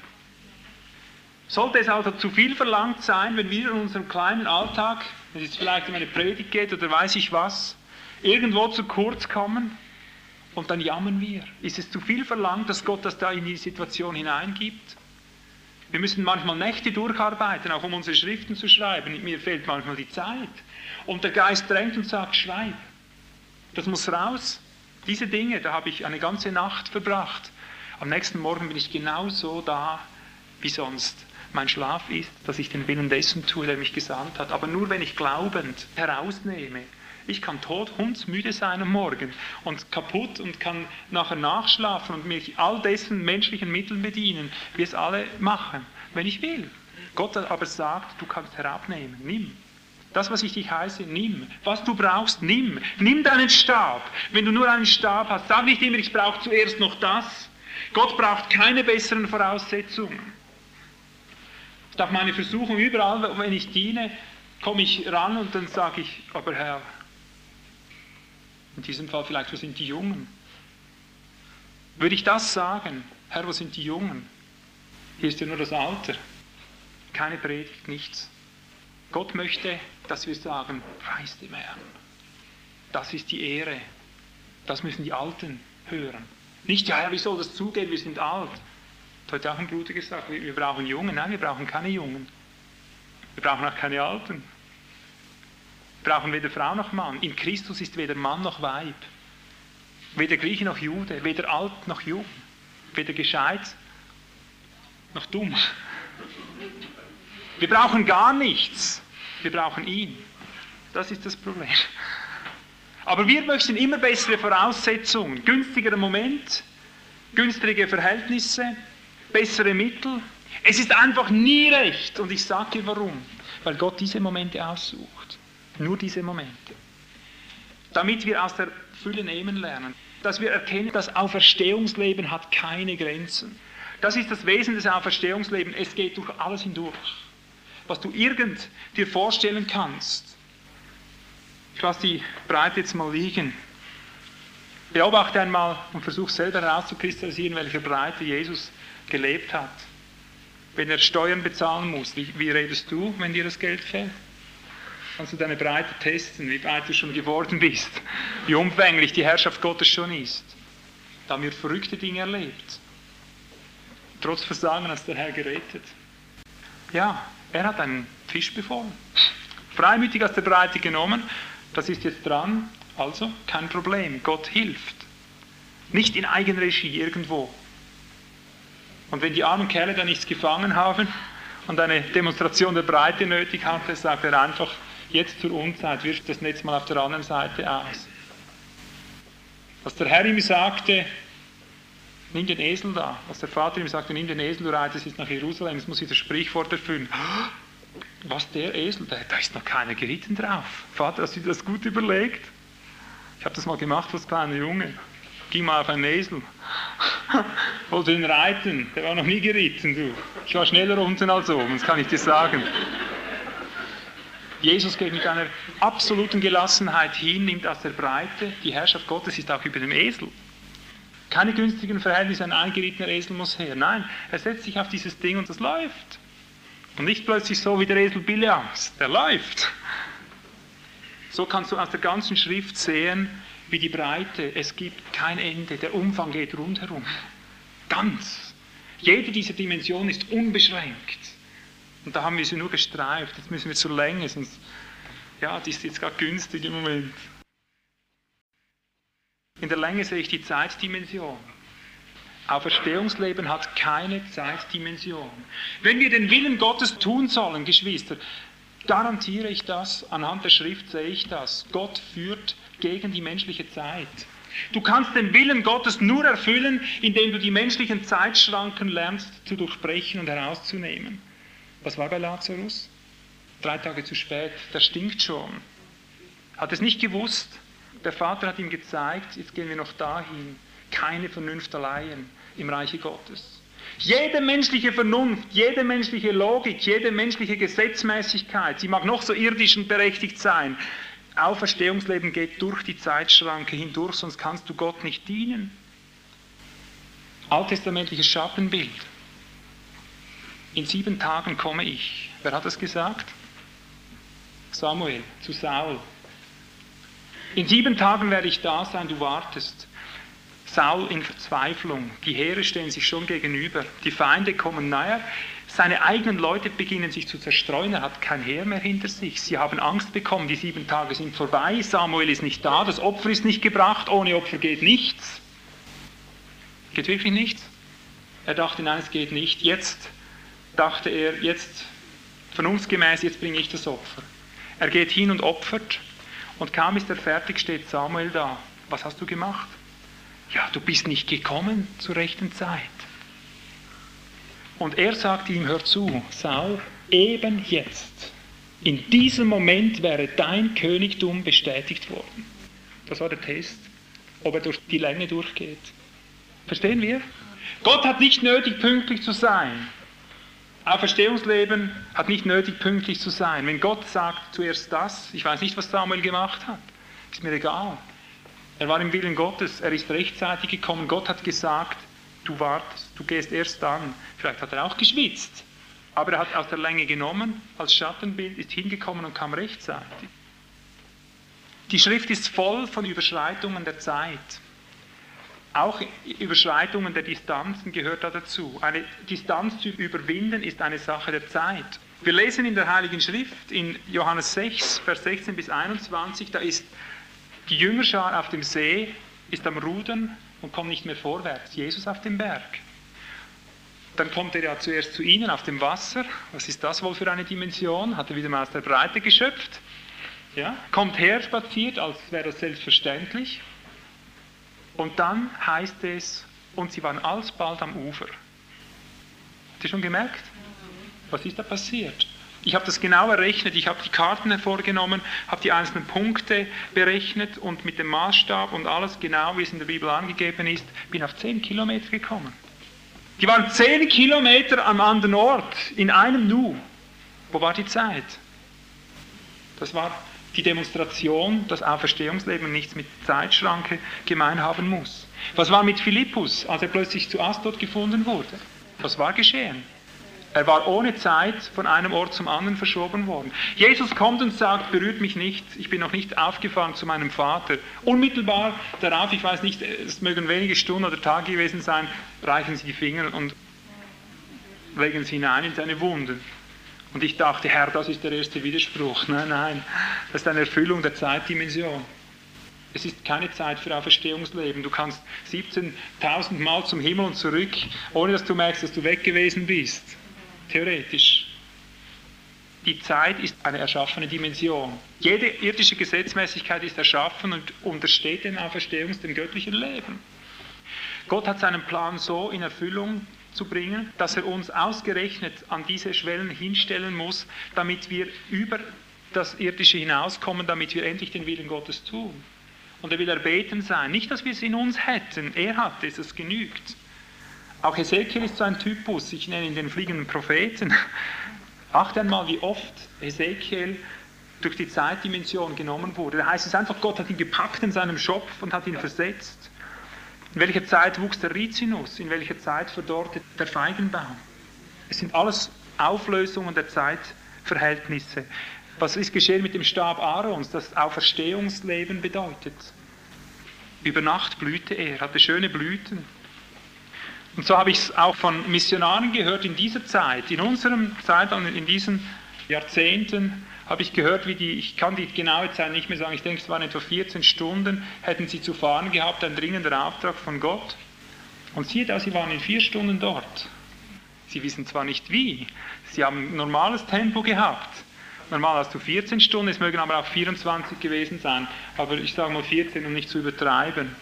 Statt 14 in 4 Stunden. Plötzlich sind sie da. Wie ist das möglich? Ja, das frage ich mich auch. Ich habe die Antwort. Gott hat die Zeit aufgelöst, hat sie durchgeführt. Das war so eine Demonstration. Etwas Wunderbares, nicht? Gott gehorchen gegen jede Vernunft. Nicht immer sagen, weißt du, zuerst musst du mir noch die Zeit geben. Du musst mir zuerst noch diese Umstände schaffen. Du musst zuerst noch das, wenn er uns etwas heißt, das tut. Fällt mir gerade wieder eins ein, ne? Was er euch heißt, tut. Was hat er geheißen? Nehmt Wasser. Und dann war Wein daraus geworden, Auferstehung. Höhe redet von der Erhabenheit, von der Allmacht Gottes, von der Majestät. Das ist das, was wir von Elisa geredet haben. Herr, öffne die Augen, die Majestät Gottes, über allem hoch erhaben. Kann Feind kommen, wer will. Alttestamentliches Schattenbild von der Höhe. Gott sagte, als Selbstverständlichkeit, 5. Mose 32 steht das geschrieben, einer von euch jagt 1000. Das ist aus der Höhe genommen. Geschwister, mit diesem Bewusstsein, mit diesem Wissen müssen wir leben. Dass nicht bei jedem Hund, der uns entgegenkommt, letztendlich klein beigeben. Einer von euch jagt 1000 und das war das alttestamentliche Bild. Wir sollten uns nicht fürchten. Das will er uns lehren. Geschwister, bei all dem sage ich nicht, ich sei durch. Nur, dass ihr nicht denkt, ich würde voll darin leben. Ich sehe es. Und bin am Üben, die ersten Schritte zu tun darin. In gewissen Dingen tue ich seit Jahren Schritte. Und ich lebe aus Wundern seit 14 Jahren. Ich war 2 Jahre bekehrt, begann das Leben im Wunderbereich. Funktioniert bis heute wunderbar, ohne Menschen zur Hilfe zu ziehen und so weiter. Könnte ich Stunden erzählen, also gewisse Dimensionen lebe ich aus, aber da habe ich ganz neu entdeckt. Fantastisch, wirklich fantastisch. Mose lebte in einer Fülle des Bewusstseins der Höhe Gottes und auch Aaron zu gewissen Zeiten. Du siehst sie mit Selbstverständlichkeit Dinge tun, da wird mir Wind und Weh. Der steht inmitten eines Leichenfeldes, der ruft ein Wort aus und die Erde reißt soweit das Auge reicht, auf und die ganzen Porite fallen runter. Er zuckt nicht mit einer Wimper. Und so war es in den Schlachten. So war es, als Elisa Feuer vom Himmel fallen ließ, aus der Höhe, als diese Hauptmänner ihn abschleppen wollten, um ihn zu überführen. Und Paulus stimmt hier seine Hymne an, indem er sagt, weder Tod noch Leben, weder Engel noch Gewalten, weder Gegenwärtiges noch Zukünftiges kann uns scheiden von dieser Liebe Gottes, von dieser Gewalt, dieser Urgewalt. Und diese Höhe geht bis dahin, und das muss uns wieder gesagt werden, auch heute wieder, bis zur Beherrschung, so sagt es die Schrift, bis zur Beherrschung der ganzen Nationen. Wir tun immer wieder so, wie wenn das etwas unwahrscheinlich Großes wäre, wenn irgendein Gottesmann mal mit einem Regenten zusammensitzt. Du siehst in den Missionsheften so groß abgebildet. Bruder sowieso mit Ministerpräsident sowieso. Der Ministerpräsident kommt dabei so groß raus und der andere so groß. Unheimliche Leistung, der konnte vor einem solchen Menschen sitzen, mit ihm essen und ihm vom Evangelium erzählen. Dabei sagt die Schrift, dass den Heiligen sämtliche Reiche dieser Welt übergeben werden sollen. Das ist die Höhe Gottes. Da möchte er das Volk hineinbringen. Und ich bin gewiss, wenn das Zeitalter jetzt gekommen ist, da Gott diese Dinge dem Volk Gottes erschließt, ist dieser Prozess im Gange, wo der Drache sich aufmacht, um das Kind zu verschlingen. Das wird ganz jung entstehen. Das ist nämlich das, das den Herrscherstab in die Hand bekommt. Geschwister, ich bin überzeugt, das ist in dieser Zeit, geschieht das, denn die Dinge werden geoffenbart. Nicht nur dem einen, sondern auch dem anderen. Das sehe ich ganz deutlich an Bruder Wächter und mir. Wir haben uns nie vorher gesehen. Wenn wir reden, reden wir eine Sprache. Ich spüre genau, er hat dasselbe wie ich. Er war aber in einer ganz anderen Schule als ich. Ganz andere Schule. Wir haben aber dieselben Dinge. Er sagt mir, das ist in meinem Herzen drin, was du redest, schon lange. Ja, in meinem Herzen ist auch schon lange. Und das kommt ins Volk Gottes hinein. Und das Volk Gottes wird in seine Stellung eintreten, ins Brandopfer hinein, in die Hingabe, und wird anfangen, wie ein Baby, das geboren wird, anfangen, aus diesem Mutterleib hervorzuschlüpfen. Der Mutterleib ist für mich die Mutterkirche sozusagen, das Christentum. Kommt daraus, die übrigen, die das Zeugnis Jesu haben. Die 20 Minuten haben wir besiegt. Wir predigen immer über 20 Minuten, obwohl die Psychologie sagt, länger verträgt der Mensch nicht. Das ist der Teufel. Der hat die langen Predigten abgesichert, weil die braucht es, um diese Dinge zu erläutern. Das kannst du nicht in 10 Minuten, in 20 Minuten sagen. Das braucht Stunden. Darum hat Paulus Stunden gepredigt, bis einer zum Fenster runterfiel und tot war. Und dann, was hat er gemacht? Ja, was war das wieder? Das war die Höhe. Das war die Höhe. Mann, das ist die Höhe. Ja, und die haben wir jetzt gerade gehabt. Du kannst die Schrift lesen. Lies sie mit diesen Augen und du wirst sehen, die ist übervoll von dem Herausnehmen aus der Länge, aus der Breite, aus der Höhe und der Tiefe. Und nicht nur Jesus und einige Lieblinge. Du findest es bis hinein, das einfache Volk hinein. Natürlich hat es bei den Aposteln begonnen und hat dann bald wieder aufgehört, weil damals schon der Drache gekommen ist und die Verfolgungen und alles haben diesen Dingen ein komplettes, scheinbares Ende gemacht. Aber das kommt wieder. Ja, versteht. Er lässt sich nicht runterkriegen. Und nur wenn wir diese Dimensionen sehen, diese Höhe Gottes, Geschwister, können wir glaubend aufblicken und wissen, Gott wird seine Gemeinde vollenden. Er ist mächtig genug, dann müssen wir ihn sehen als die aufgehende Sonne in unserem geistlichen Leben, der allen Nebel beseitigt, als den Sturmwind, der wegfegt, was ihm also Spreu und weiß ich was nicht gefällt. Er reißt die Bäume aus, er entwurzelt Bäume. Warum heißt es das eigentlich in der Schrift? Damit wir wissen, was für eine Urgewalt in ihm steckt. Dass wir damit rechnen lernen. Und wenn er sieht, er rechnet, er ist ungeteilt am Rechnen mit ihm, dann bricht er durch und tut es. Buchstäblich, er tut es. Aber wir müssen üben im kleinsten, geringsten Alltag, in dem wir sind. Beginne nicht da oben. Stürze dich nicht vom Tempel runter, wie der Teufel wollte von Jesus. Das war eine Vorwegnahme. Aus der Breite oder aus der Höhe. Er wollte ihn demonstrieren lassen, dass er aus allem nur nehmen kann. Und er sagte, halt, wir versuchen Gott nicht, das ist es nicht dran. Letztlich sind alle Versuchungen, also bis auf die letzte, sind eigentlich Versuchungen, vorzeitig in das einzugreifen. Du bist doch Gottes Sohn, mach jetzt mal aus den Steinen Brot. Es ist die Versuchung, aus der Fülle zu nehmen vor der Zeit. Er sagt, das ist es nicht dran. Jetzt Sie haben alles für Eigenbedarf und das bedeutet den Tod, das bedeutet bei den Schweinen zu enden. Aber es ändert nichts daran, dass der ältere Sohn, der zu Hause geblieben ist, darüber nehmen soll. Und nicht klagen soll, du hast mir nie ein Rind geschlachtet oder ein Schaf. Wir sollen nehmen. Sonst in meinem Haus. Du hättest immer tun können, wenn du hättest wollen, sagt der Herr. Die Tiefe, nachdem Paulus eben die gewaltige Offenbarung bekommen hat, die keiner vor ihm sah, dass nämlich Israel und die Nationen eine einzige Wirklichkeit bilden und all die gewaltigen Zusammenhänge schreit er aus, ruft er aus, voll Ehrerbietung, o Tiefe des Reichtums, sowohl der Weisheit als auch der Erkenntnis Gottes. Was sagt er? O Tiefe, Tiefe. Die Tiefe ist das Hineinblicken in die Weisheit, das Hineinblicken in die Tiefen Gottes. Wie unausforschlich sind seine Gerichte und unausspürbar seine Wege. Das nennt er Tiefe des Reichtums. Bitte?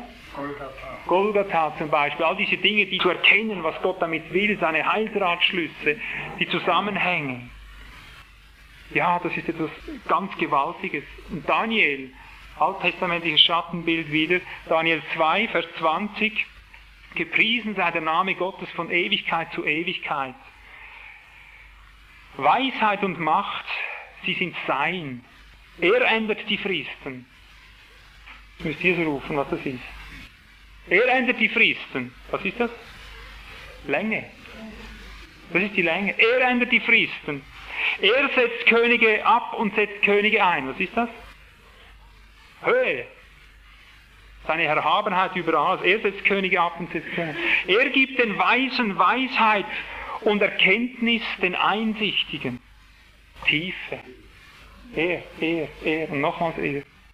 Er offenbart das Tiefe und das Verborgene. Tiefe. Er weiß, was in der Finsternis ist und bei ihm wohnt das Licht. Tiefe.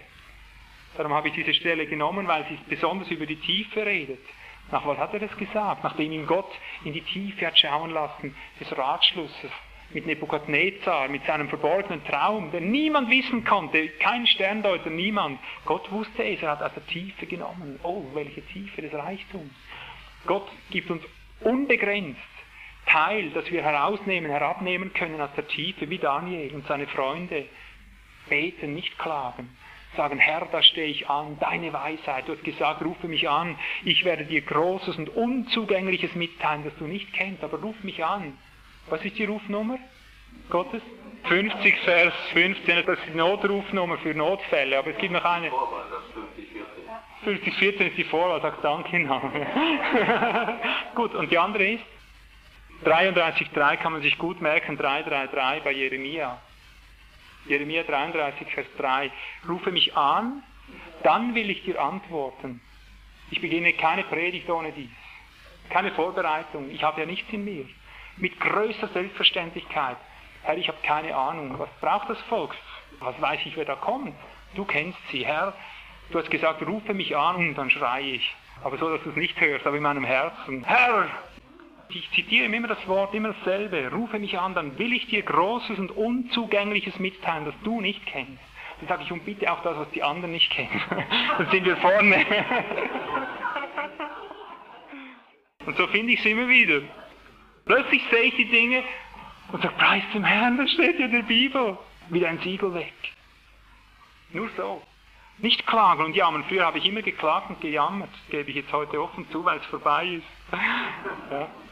Keine Predigt ohne 8 Stunden. Gequält sein bis zum Geht nicht mehr früher. Und gespitzt und so. Letztens habe ich meinen Geschwistern gesagt, du, ich habe eine ganz neue Entdeckung gemacht. Früher habe ich für eine Predigt ein Hemd gebraucht. Heute kann ich 4-mal mit demselben Hemd predigen. Predige aber mindestens 4-mal so viel wie früher. Ich schwitze aber nicht mehr. Ist das nicht wunderbar? Das ist die Wirklichkeit. Wenn der Geist Gottes etwas gibt, brauchst du dich nicht abzuracken. Da stehst du und die einzige Übung ist, im Glauben zu verharren, im Aufblick. Das ist der gute Kampf des Glaubens. Immer den Aufblick auf den Erhöhten. So wie wir gerettet wurden, so werden wir auch erlöst. Immer derselbe Aufblick. Vom Blut erwarte ich, von der Kraft des Kreuzes erwarte ich. Und was ich immer brauche, kommt aus derselben Quelle. Es ist immer nur der Aufblick, das stehende Warten, wie es Bruder Succo zitiert hat, das war auch ein prophetisches Wort, durch Umkehr und durch Ruhe. würde ich errettet. Das ist der Prozess der Errettung. In Stille sein und im Vertrauen, da liegt eure Stärke, eure Macht. Da liegt die Macht verborgen. Immer in die Ruhe eingehen, vollständig in die Ruhe. Wunderbar, eine neue Gelegenheit, Herr, du bist wieder dran, ich stehe, ich warte. Und dann beginnt das Fleisch zu zappeln, manchmal klopfe ich mir ein bisschen auf die Brust und sage, ach du Schweinefleisch, geh runter, lass mich frei. Und dann führt der Herr plötzlich durch nach seiner Zeit und du stehst drin, du siehst es, du hast es. Rufe mich an, ich will dir geben, sagt der Herr. Noch ein paar alttestamentliche Typusse, mit diesen beendige ich diese Tiefe. Henoch, sein Name heißt der Eingeweihte. Er hat in die Tiefe hineingesehen. Er wurde entrückt. Wir müssen in die Tiefe hineinblicken lernen, Geschwister. Da bin ich persönlich davon überzeugt. Ich muss Gott die Ehre geben, wenn ich hineinkommen will in diese Verwirklichung, was er als Typus, als alttestamentlicher Typus demonstriert hat. Henoch wandelte mit Gott, heißt es. Er hielt Schritt mit Gott, heißt es im Hebräischen. Schritt mit Gott. Weg. Siehst du, es ist immer wieder drin. Und er war nicht mehr. Er war nicht mehr, weil Gott ihn zu sich genommen hat, entrückt wurde. Ich muss wandeln mit ihm und er führt uns jetzt in die Dimensionen hinein und er möchte uns gemeinsam da hineinführen und dann werden wir nicht mehr sein. Aber ich bin sicher, wer nicht so wandelt, wird sein. Von ihm wird es nicht heißen, er war nicht mehr, wird sein da auf der Erde. Ein Fußvolk, das auf der Flucht sich befindet und durch all die schrecklichen Dinge durchgeht. Wir werden durch Glauben entrückt werden. Und verzweifle jetzt nicht, denk nicht, was muss ich machen. Ich sag's wieder, wenn du heute den ersten Schritt tust und morgen den zweiten und übermorgen kommt der Herr, wirst du abheben. Er wird den Rest draufgeben, wenn du da unterwegs bist. Gott gibt nach dem, was vorhanden ist, nicht nach dem, was nicht vorhanden ist. Merken wir uns das gut, das Vorhandene. Gott braucht nicht mehr, aber er will etwas sehen. Hast du, wirst du bekommen. Hast du nicht, wirst du alles verlieren. Habe. Und du wirst haben. Johannes der Apostel hatte zu versiegeln, was die 7 Donner gesagt hatten. Paulus hatte zu verschweigen, was er von der Tiefe Gottes empfangen hatte. Keinem Mensch vergönnt, solche Worte, solche Tiefen zu erkennen. Unzählige Heilige konnte der Herr in sein Vertrauen ziehen. Und viele sind mit tiefsten Offenbarungen und Wissen stumm durchs Leben gegangen, weil sie nicht gehört wurden und sind mit diesen Geheimnissen wieder entschlafen. Viele sind so einfach durchgegangen. Aber die Pläne Gottes sollen sich erfüllen. Und darum möchten wir uns üben, zu beginnen, wo wir stehen und nicht mehr aufzuhören. Immer diese Dinge im Auge behalten. Um geöffnete Augen beten. Die apostolischen Gebete sind umfänglicher, ihr könnt sie wie gesagt bestellen. Es hat noch verschiedene Aspekte, die nennenswert wären. Aber denkt daran, das apostolische Gebet, so wie Paulus es gebetet hat, das sind die Schlüssel, um zu sehen und durch Sehen hindurch zum Handeln zu kommen, und zwar gemeinsam. Lasst uns beten füreinander, unaufhörlich. Betet für die Diener, dass sie diese Dinge aussprechen können. Das ist im apostolischen Gebet drin. Dass es ihnen gegeben wird, mit Freimut diese Geheimnisse zu offenbaren. Redegabe ist das, nicht Rednergabe, Redegabe, das aussprechen zu können. Und dann in diese ganze Fülle hinein. Schließen möchte ich mit diesem Wort, das auch bei uns in den apostolischen Gebeten drin ist, er selbst aber, wirke in uns alles, was vor ihm wohlgefällig ist. Er. Amen. Danke, lieber Vater, dass du gnädig bist mit uns und Gelingen gegeben hast, diese Dinge auszusprechen. Ich erkenne, Herr, dass dein Volk sie angenommen hat, sie gut willkommen geheißen hat und wäre das nicht möglich gewesen, so lange zu predigen. Danke, dass du uns ein Stück Zeit, ein Stück Länge geschenkt heute Abend. So sei nun dein Segen über diesen deinem Volk. Es werde in Jesu Namen, es pflanze sich ein, es werde erfüllt, wie du gesagt hast, mein Wort kehrt nicht leer zurück. Es werde eingepflanzt, es werde begossen zu seiner Zeit, es wachse, es komme zur vollen Reife, 60-, 100-fältig, 30-fältig, nach deinem Willen. Es tritt hervor, alles komme hinein in die Fülle des Mannesalters des Christus. In Jesu Namen es werde. Amen.